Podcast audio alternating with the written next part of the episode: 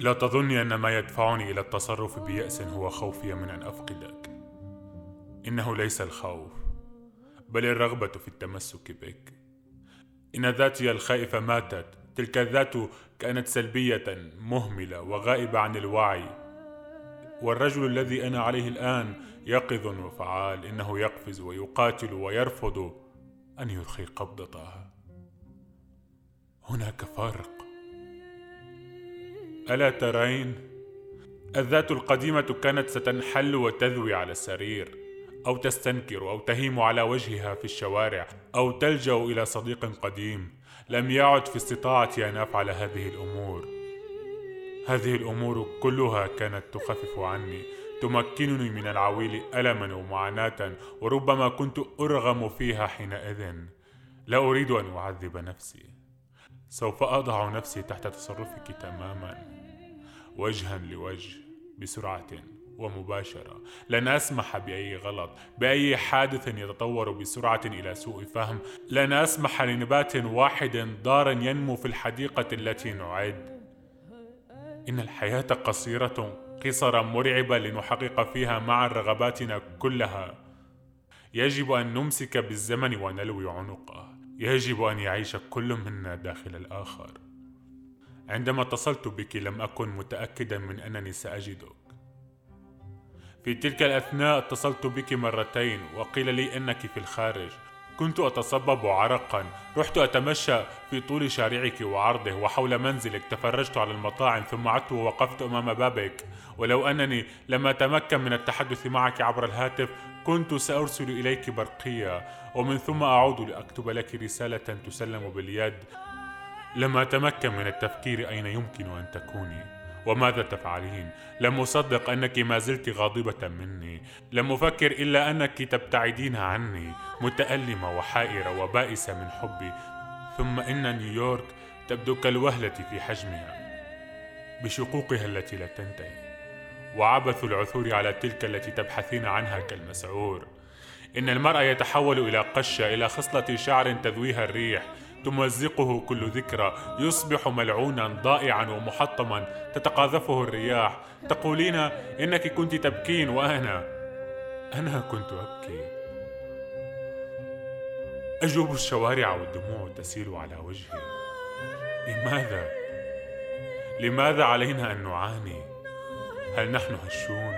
معرضون لكل سهم؟ هذا شيء جميل وفظيع. لكننا أشبه بتوأم نحاول أن ننفصل.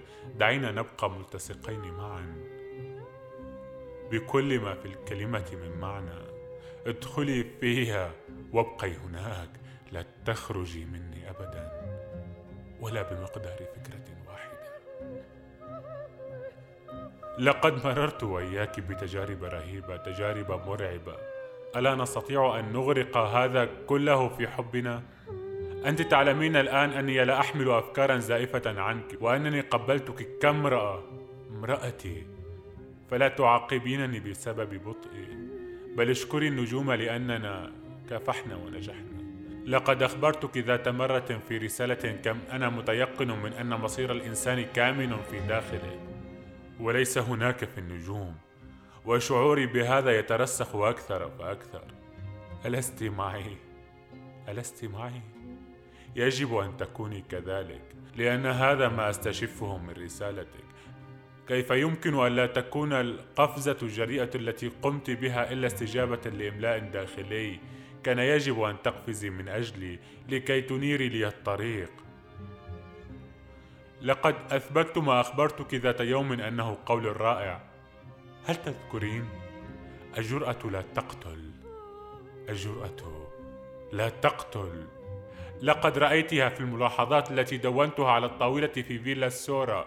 إنني أتذكر جيدا كل ما لاحظت. أستطيع أن أرى ضياء في وجهك وفي يديك المتلهفتين وفي إيماءاتك التي ترسمينها في الهواء وتشبه الطيور.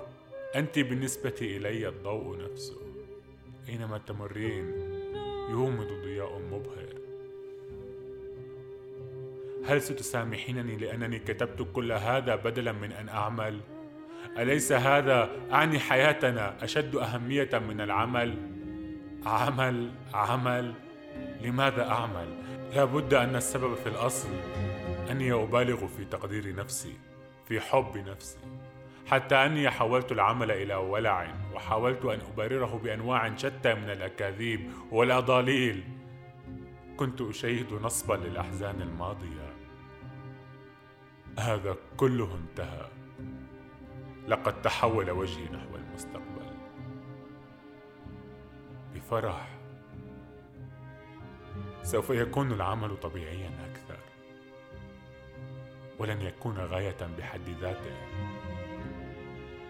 لقد كنت أتجرد من الإنسانية تماما. وأنت أنقذتني.